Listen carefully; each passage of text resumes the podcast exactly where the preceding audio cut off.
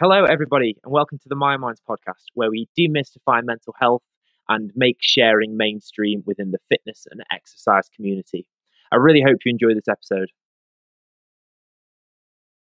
Hello, everybody. Welcome to the latest My Minds interview. Um, today, I am honoured to be introducing our guest, who is a award-winning GP with over 20 years' experience and an author of several books, um, including her latest, I believe, the Student Wellbeing series. Um, yep. Dr. Dominique Thompson.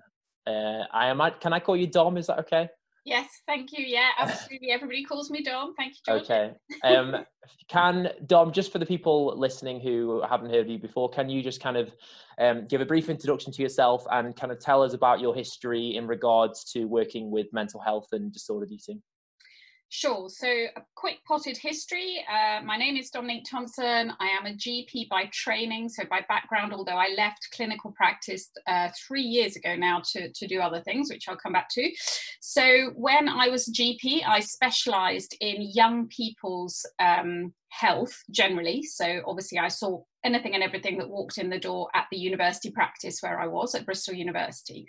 And then I started to get more interested in mental health, uh, was seeing more mental health. So, you know, that drove the interest, in particular, eating uh, disorders and issues. Um, and over that time, I started to uh, worry that the that the service we were providing was fine as GPs, but we weren't always giving um, fast enough uh, support and therapy to the, the students coming in. So one of the things I did was set up the country's first uh, primary care eating disorders service uh, based completely in primary care and uh, it was very successful rolled out all over bristol and then um, after a, a, couple of years that had been up and running so that was going well so i did the same with a service for people um, who self-harm significantly uh, so providing something called dbt dialectical behavioral therapy for young people in primary care, which isn't done anywhere else. So uh, I've always had this um, can do approach. I'm a practical person. If I see a problem, I like to solve it.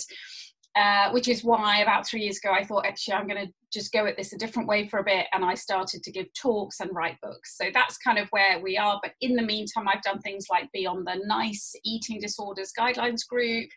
I'm a clinical advisor for the Royal College of GPs. I'm a clinical advisor for Student Minds. I've been involved with other books and chapters and things. So we could talk forever. Yeah, I'll um, stop there. You're definitely the the highest level of expertise we've had in the interviews so far. So I'm I'm very excited for this.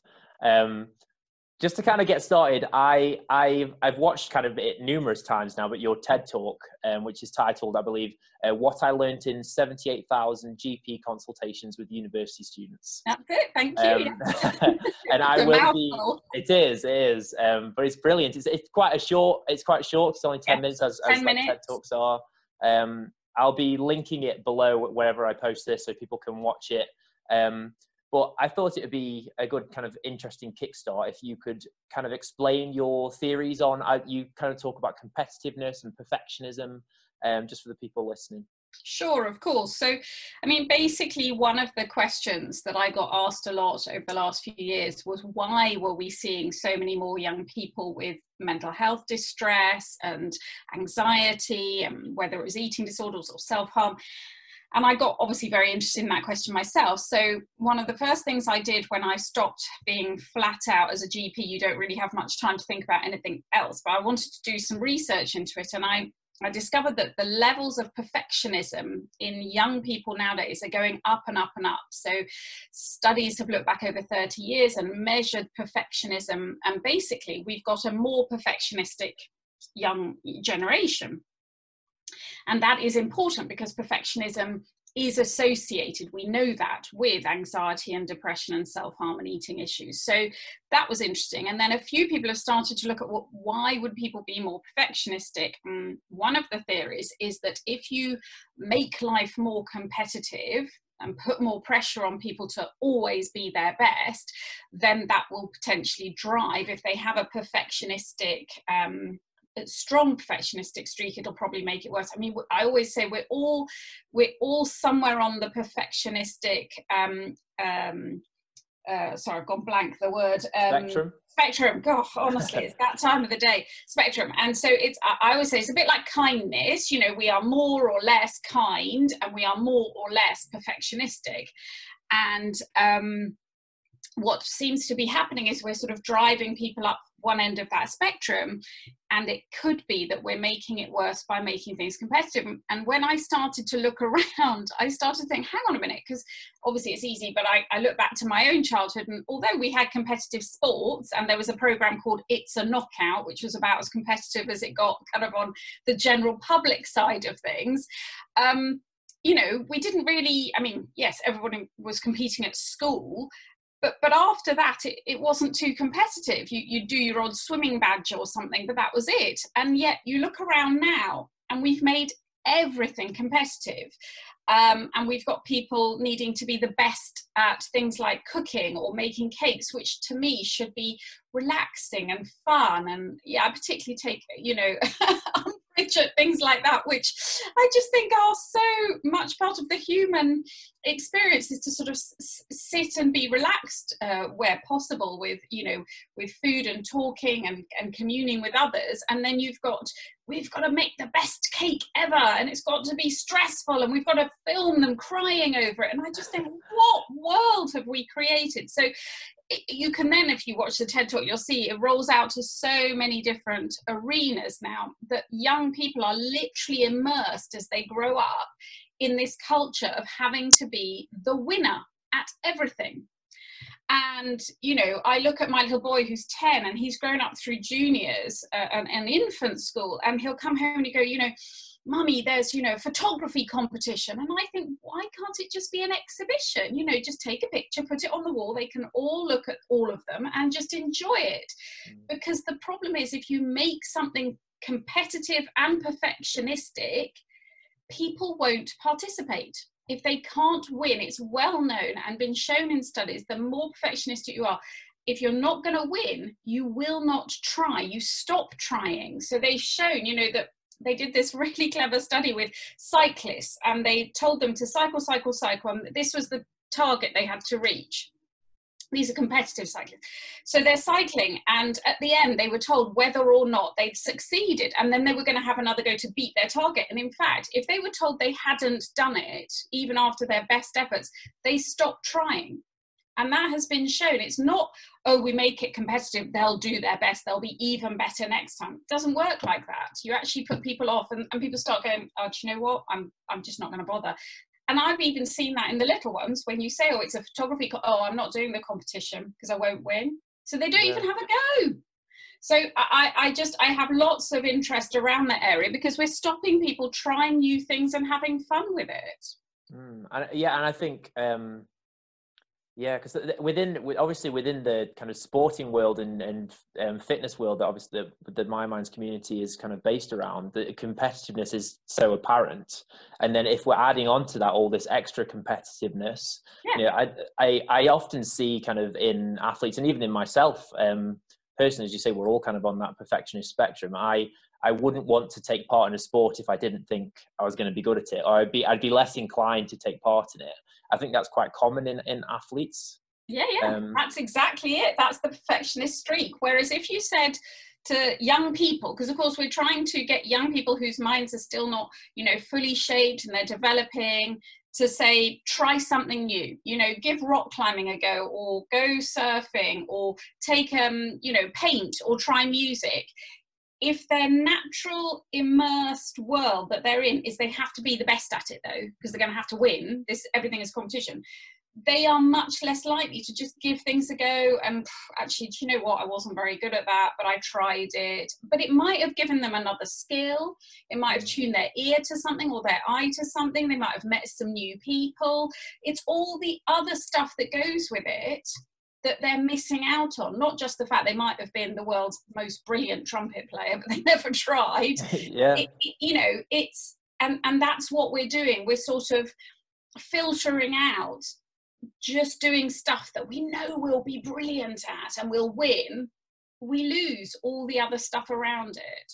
Mm. And, and I, again, I, I, suppose in the kind of um, fitness world, that those perfectionist tendencies and, and, wanting to be the best and wanting to achieve this perfect, either like a physique or, or some kind of like um, perfect um, goal or a record or something, people may be less inclined to take up certain sports or certain um, goals within within fitness that mm-hmm. they feel like they may not be able to reach, and then that can limit people um, in their kind of actual potential as well as make them feel less about themselves because they they're not allowing themselves to to you know get the progress that they would get just because they know they're not going to become the world's strongest man or the the world's fittest woman or you know you're not yeah. you're not going to just because you're not going to reach that top no. pinnacle you may be less likely to do it and I have a few sayings in life, you know, when people say, oh, what, what's your kind of quick take on that? And, and one of them would be to try new things. It's mm. so important for our brain development, for our social skills, for everything.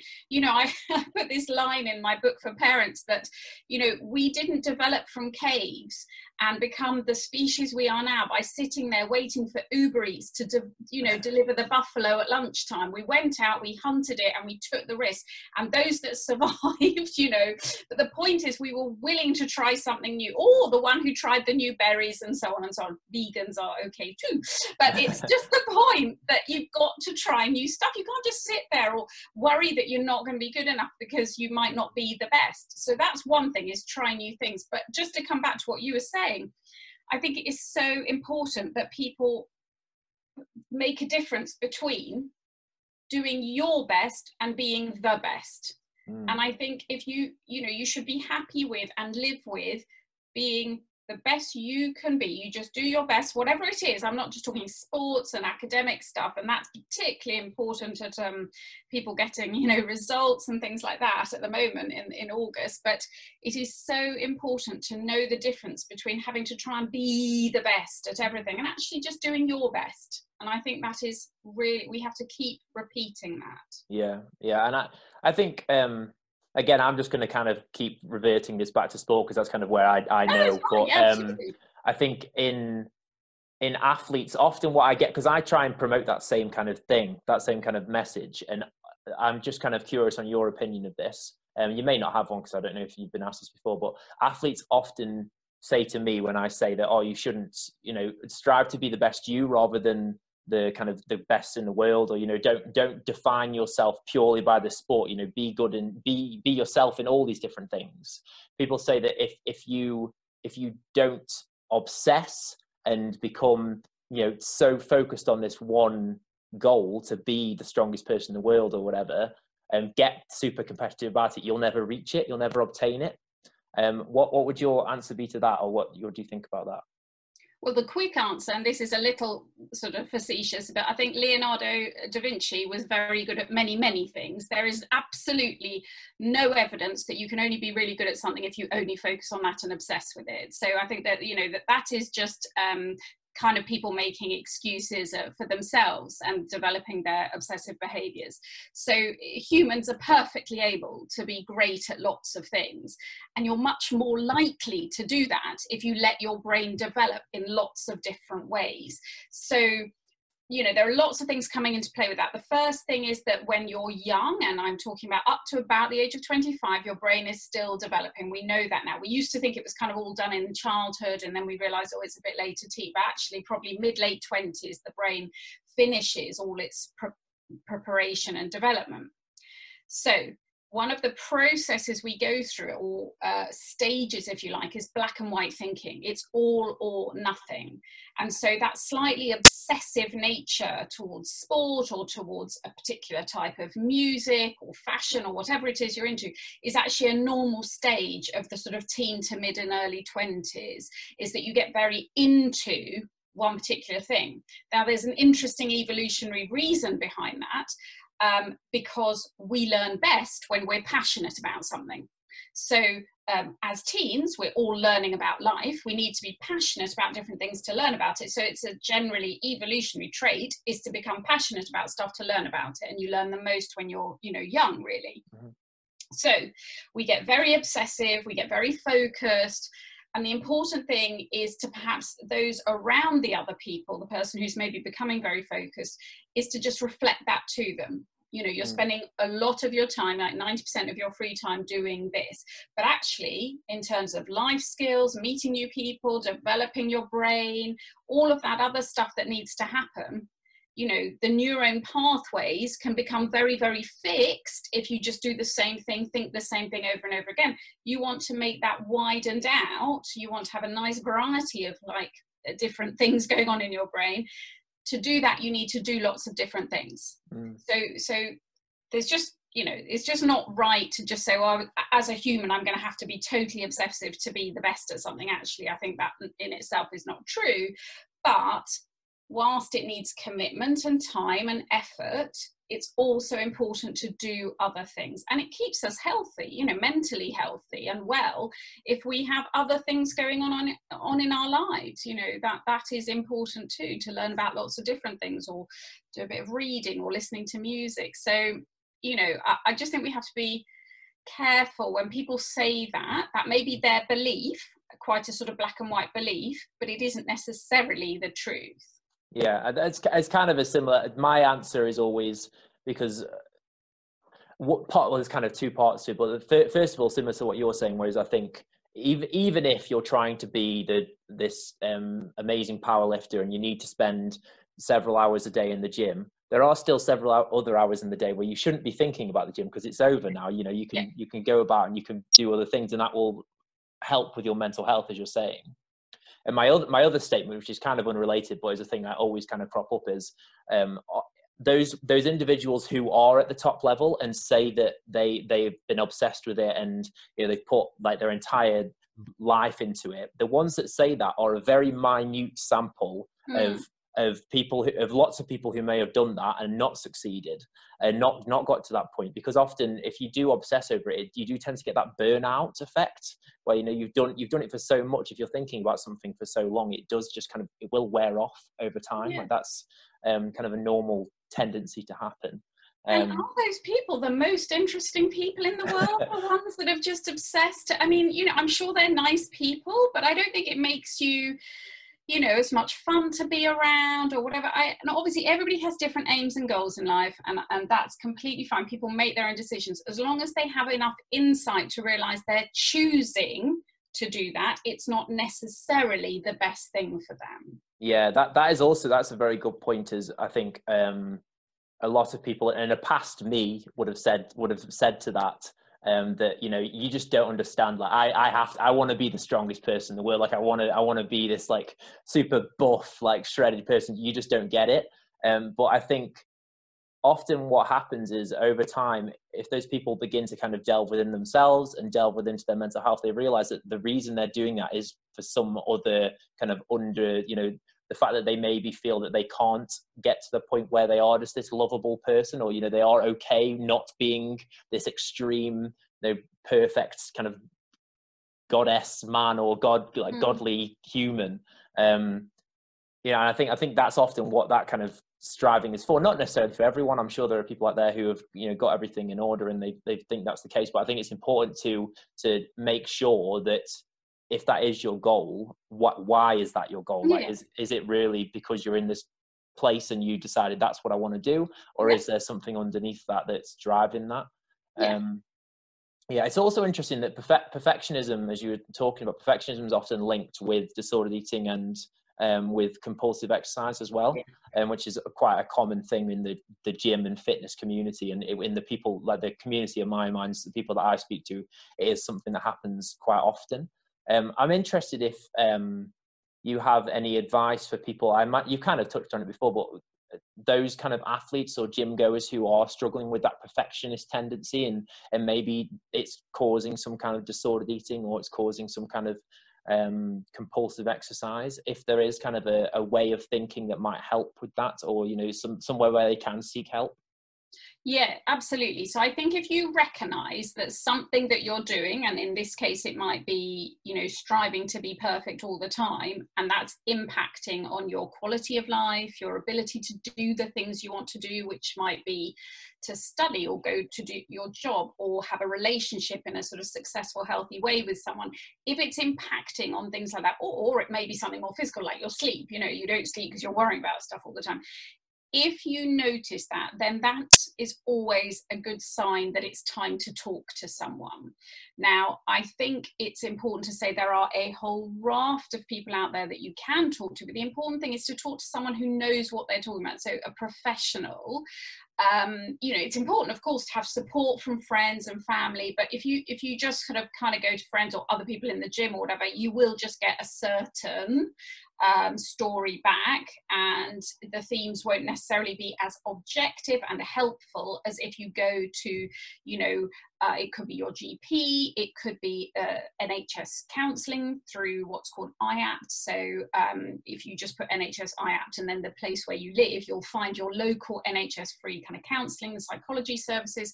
It might be that if you're in a college or a university there will be on-site support and at work lots of places now have um, you know well-being advisors but the point is that you talk to someone who can give you some objective reflection about what you want to do about it because actually if you were just saying the problem is perfectionism what's the treatment as such? Well actually you can have cbt cognitive behavioral therapy and the I mean, you obviously have several sessions, but the overarching sort of aim that you're trying to do with CBT for perfectionism is move people from this is my standard and it's unattainable because if I attain it, I move it up. So it's, yeah, back to where would be good enough? What could I live with? And still feel happy with. And, and so that's the point of the CBT for perfectionism. Uh, and obviously that, you know, that may be provided um, by, by different people. So, you know, if you're impacted on a day-to-day basis and this is eating or over exercise or any other behaviors then it's important to talk to a professional. Now of course there are brilliant online resources as well um, but if but i'm a big fan of the talking the talking therapies you know counseling whatever. I think that sort of thing is very helpful on an individual basis Mm, and I, I agree. I, the, my experience with counselling in the past is it was majorly helpful. So I'm I'm a big advocate for counselling. Great. Um, so I think because um, I'm I don't want to I don't want to keep you for too long. So I think we'll move on to the to the Q and A. Um, we've got a few questions from the My Minds community. Um, I've picked three. Um, I know you said the kind of first one you may not be able to touch on completely, but I'm still interested in your kind of answer.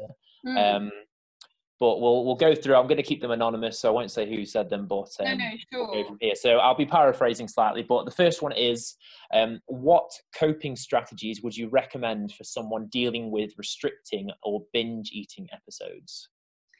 Yes, okay. So, as I did say to you, I'm not able to give um, clinical advice. I have to be very clear about that uh, as I'm not practicing anymore.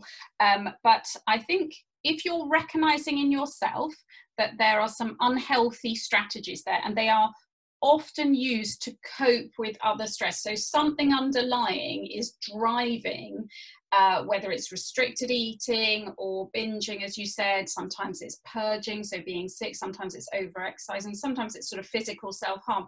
I always go back to try and understand why they're happening. And um, it may be helpful because this is another free resource. I have done a second TEDx talk called Understanding Why, and that's on my website as well if you want to add it. There's another 10 minute one, and that's really, I mean, it's focused around self harm, but this is sort of, if you like, a form form of self harm. And it's all about you can't deal with the behavior unless you get under it and find out why it's happening. And that, again, you may need that professional support to do that. Mm.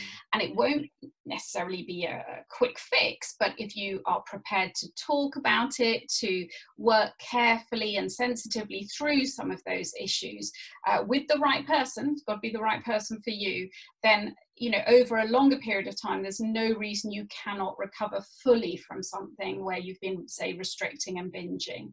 So you know i would say if you're recognizing it brilliant you're on the right path um, start to think about why it's happening so what is it underneath that drives the behavior is just a coping strategy you know and some people might come home and have a glass of wine and others will restrict what they eat they're just different coping strategies but they're not healthy. So it's about finding a healthy alternative. Um, and working through that with a professional would be the other thing. Um, you know, so so I would say start with that, and it will then take time to sort out and unpick of it. Yeah, and I think I think that is such an important dis- just like distinguishing point about disordered eating often and something that was a big big thing for me was when i realized that it, the food wasn't the issue. Um like my my restriction of food or my overeating of food wasn't the problem and i was so obsessive over i need to stop doing this thing that i'm doing with food. As soon as i realized through my counseling that there was something underneath that that was making me do this yes. That that's when that change happened for me. That was a big huge changing point for me. I think that's so important for people. It is so important. You've obviously got the insight. Lots of people don't which is absolutely fair enough because we have to learn about this. But actually loads of professionals don't. When i give my talks over you know whether it's to say academics who look after students or i go to schools or i talk to medical professionals and I get if I give a talk or relate to eating issues, and I say eating eating disorders are not about food, and people just sit there going, did she, did she just say that? Because clearly the word eating would imply, you know, and there's this sort of stunned silence, and you have to explain to people that food is merely what people are doing to cope with whatever's underneath. So eating disorders are about might be control or security or whatever. You know, there, will be something else going on for them, and often it's uh, trauma or distress around other things. And then people start to understand that that's why the well-meaning dad who keeps telling his 16-year-old daughter, "Oh, just eat a bit more," never going to fix it because it's not about the food. And and then you start to get people sort of like the little you know light bulbs go on. So i think that's really important. Yeah i agree. I agree. Okay question two. Um is there a standard procedure for gps um, that they use when dealing with someone with eating disorders? Or is it a case by case thing or is it even just like a trial and error thing for each gp how does it work? Okay, I mean, I hope it's not trial and error. I mean, yeah, we try not to be too much like that. So I think what I'm understanding is like, how do GPs approach somebody who presents with eating issues? And um, you might remember me saying uh, before, very rarely actually do people come in and say, my problem is the eating uh, or eating related issues. They usually come in and might talk about food, um, talk about mood, they might talk about sleep, uh, weight. Obviously, people come in and say, um, you know, oh, um, I think I've got, you know, intolerances. You know, there are lots of things that will have made them come in. And when you start to sort of scratch away at it, and so I think you're sort of the standard operating procedure or what we call it sort of doing uh, doing an assessment. So we listen. I mean, the first thing is to not interrupt somebody, and a good GP will let you talk for a good couple of minutes. I know it doesn't sound like a lot, but in a ten minute appointment, without interrupting you, just let you tell your story. When you come to a sort of natural break and look like you're waiting for something, then they'll start to ask some open questions about okay, you mentioned actually in passing your weight. Is that something that you think about a lot? You know, and you start to kind of take them off in different directions. So it's about listening, assessment. You're doing a sort of risk assessment as you go along for everybody, you know, whether they come in with a heart problem or, or eating issues. And then, and then it is individualized, of course, but you might need to do an examination. You might need to check their blood pressure. I mean, there'll be things that you need to assess. And then at that point, you're going to need to start finding out from the person in front of you what they want to do. So, what are their ideas? What are their concerns about this? What are their expectations that you're going to do next? Um, sometimes we say, Oh, actually, I, I, just wanted to check that it was okay, but I don't feel like doing anything about it at the moment. So, you might say, hmm, I mean, it really needs a little bit of work, but if you're not ready now, that's okay. Maybe come back when you are. Somebody else might say, Okay, yeah, no, I thought I probably needed to do something and then you'd agree together to refer them. So you know it, it's absolutely individualized. Every single every single person you see you have a personal approach to. But yes there are sort of standard things that we go through in our minds yeah. Okay okay. Well, yeah that's kind of i think that basically answers the entire question. Um, for um, the final question then it's kind of a two-parter um, I am paraphrasing because the person um, wasn't able to write it all in the little box that the, the question thing sure, allows. Yeah, yeah, I, I, had a bit of a conversation with them. Um, but basically, that this person had had a bad experience with a GP um, mm. when they had kind of got to the point where they'd revealed about their eating disorder and it, they said and i'm quoting here they they said all the wrong things mm. i'm not they didn't really kind of specify what that was sure.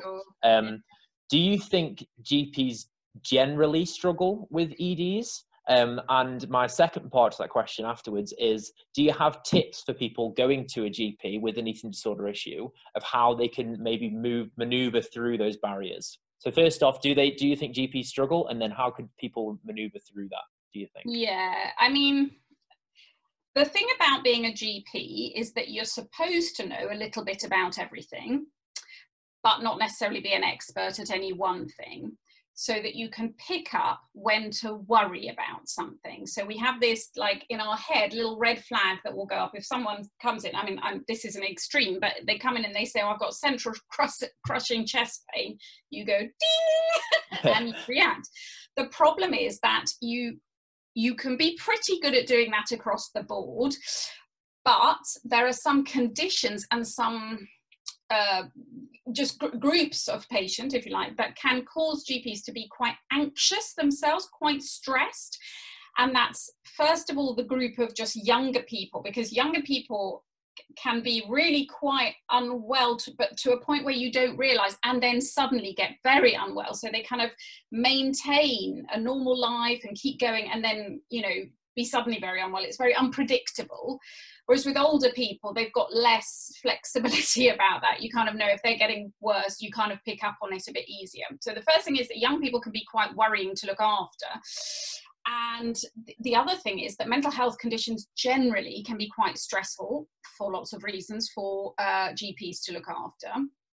So, if they're then presented with eating issues, which are themselves quite complex and emotional, and um, we know that eating disorders can have some of the worst outcomes if not dealt with, okay, then you know that kind of makes for quite a sort of stressful 10 minutes of trying to assess someone and know you know so a, so a GP who's more confident with that won't be panicking or worrying, and they won't say things like, "Oh, it's probably a phase," which is one of my least favorite phrases that I ever hear. I hate that phrase. Um, or you know, just eat a bit more, or "Oh, you'll get over it." All of that rubbish, which just drives me mad. But it comes from a lack of understanding usually or it comes from a GP who's just so exhausted they're not thinking sometimes. So, not making excuses, there are just reasons why people mm. say stuff like that. It's not helpful.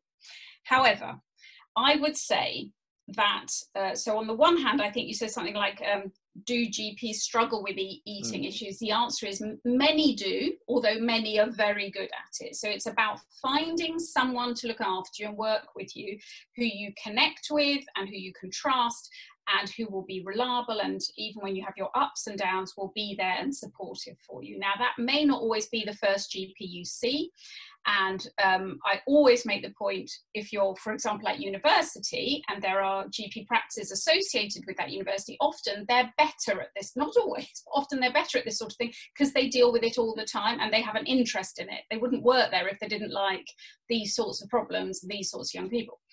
So you know, look around, find maybe a practice where they've got lots of young patients, for example. So if they're in a part of town where, you know, there's loads of young people, professionals, whatever, register with them. Ask around who's the local, you know, on the Facebook group for that practice, who's interested in mental health. Ask the receptionist, do any of your GPs have an interest in mental health? Just, you know, so find someone who, first of all, might be quite good at that.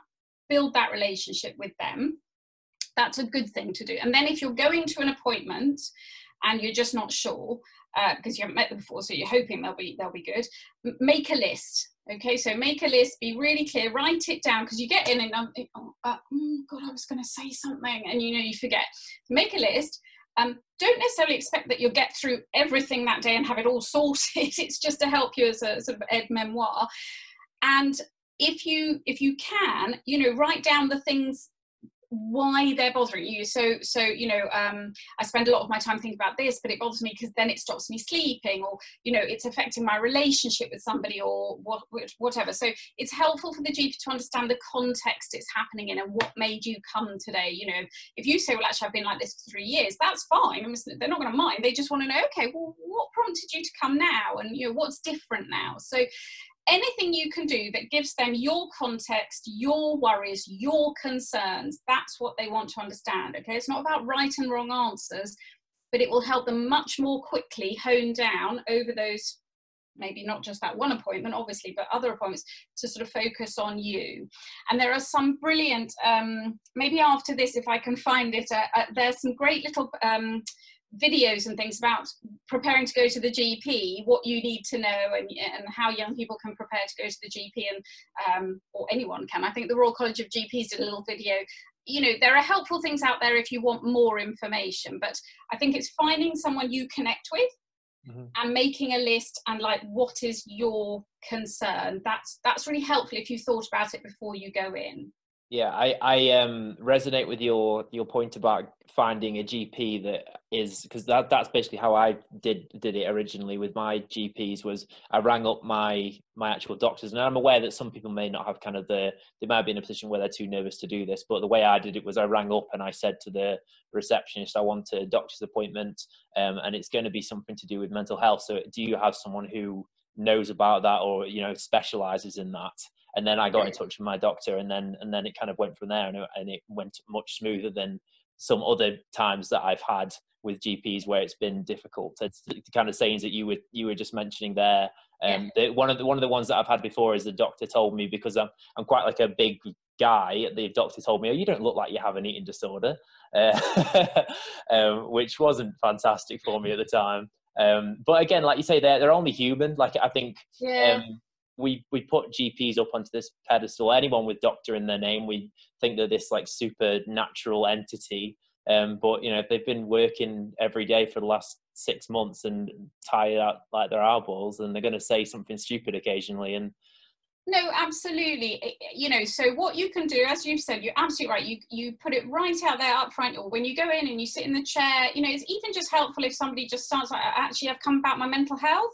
Just in our minds it's like going into gear. We kind of like you know and if someone comes in and goes oh it's about my i don't know i'm, I'm something completely unrelated you know like oh my my acne's playing up or something like that you're like acne you know and in your mind you go down into your sort of drop down of where you've got to be. And i know it but it just helps us not because we're putting you in a box it just helps us to be in the right ah i'm in my listening mode you know i'm kind of right that's fine i will step back and just let you talk to me about this and and actually it will just help set the tone of that whole consultation mm. um so anyway yeah i think you're absolutely right you know do what you can to find the right person uh, even if it's trial and error it might take a couple of goes mm. but i think that that probably matters more than anything else is the connection but it's like a therapist connection between the people is the most important thing. Yeah i think yeah i think remembering that your gp is a human being and their their brain is not an endless functioning tool it, it does have limits. And be, be like like you're saying from the get-go kind of make it make it as obvious as you you dare. As like you know because some people might be in a position where they're too nervous to say but you know be as obvious as you can. Even even i possibly and um, i don't know if you agree with this but maybe even writing it down on a note and giving it to the gp if you can't say it. Absolutely um, i've had that. yeah. i don't mind at all. I've had virtual essays. I mean i can't necessarily read through all of it at the time but you know it i say I, this is fantastic. I start to read it to get a sense of it and then oh i can see here you're talking about your mood or your whatever. You know i've had drawings i've had flow charts i mean it really helps to know how the person how it is for them so it's all good. I think that that's a, that's a really good thing for the kind of athletes and sports people because I think the stigma around mental health within that that community is is very difficult and um, it can feel like you're you know you're you're letting yourself this image down if you speak to a, a, doctor about mental health or speak to anyone about mental health and that's partly what we're doing with my minds is we're trying to break that down um, yeah. but that that can be a good first step you know if you can't if you don't want to say it because it makes you feel weird, just write it down. And then you don't have to yeah. think about it and just pass it over, and then you can crack on. Yeah, brilliant. Mm. Okay, um, thank you so much. I'm gonna give you an opportunity to kind of um, plug your social medias, websites, etc., etc. Um, sure, yeah. I just want to say before you do, thank you so so much, oh, Dom. Oh, um, it has been an amazing conversation. I've really enjoyed it, and I think a lot of the people listening are going to get a lot out of this. I know I have personally. So, um, yeah, thank you. Please, kind of, yeah, um, tell everyone where they can find you. Um, maybe kind of talk about your books or etc. Um, but oh, I'll be linking everything down below just so people know. Yeah, well, no, that's really kind. Thank you so much. So, I mean, I'm on kind of all the social media platforms, but the easiest ones are maybe the Twitter and Instagram are both um, at, and then Dr. Dom Thompson, so Dr. Dom Thompson, all one word. Um, everything that anyone wants to find out in terms of my TEDx talks, videos, interviews, podcasts I've done, there are free resources. It's all on my website, which is Buzz Consulting, so B U Z Z Consulting, all one word, .co.uk. So, I mean, if they want my TEDx talks, they're there, you know, they're really easy, and all the books are listed there. But the ones that may be of um, most interest, actually, I've just got behind me. Uh, they're like this. Um, there, there are five of them actually, but um, sorry to be irritating. This is the most recent one. They're just little guidebooks. They're like really small, like city guides. That's anxiety, that one's depression, that one's about staying well at uni, essentially. Um, and they're just little, little guidebooks written from 20 years of looking after students. Um, and this most recent one comes out on the September the 3rd and they're all about how to look after yourself. It's all about positive ways to uh, make a change. For example, this one's all about unhealthy coping strategies. So, six chapters, you know, drugs, alcohol, self harm, gambling, eating, and there's a couple of others. Um, and each one will have lots of practical stuff because everything that I that I am about is practical tips. I'm a very top tips kind of person. Uh, and the only other thing, again, it's free. People might be interested. I do a thing called um, hashtag Dom in 60 seconds. See what I did there. Um, and they're just literally 60 second videos about a whole array of things everything from your self-esteem to procrastination and all sorts of things. And they're all on youtube. But again um, you know just look on my social media they'll be easy enough to find. So hopefully lots lots of different things that i've done to to help with young people's mental health. And if you're a parent just um, i've written a book called how to grow a grown up. It's the um, yellow and pink one that i always have there um, that one is for parents raising a young person in the 21st century, which is pretty stressful. Fantastic. I might. Um, what was the name of that? The latest book you were talking about with the addiction. This one is yeah. Stay Balanced at and it says at university but it, uh, but while you study but actually it's for anyone it's basically got one chapter on each of those sort of um, unhealthy coping strategies mm. and then you can do instead. And how to support a friend for example if they're gambling or they're drinking too much what you can say. But it's all about the practical. Oh fantastic. Thank you. Um okay thank you everybody for listening or watching etc um yeah i will see you next time. Bye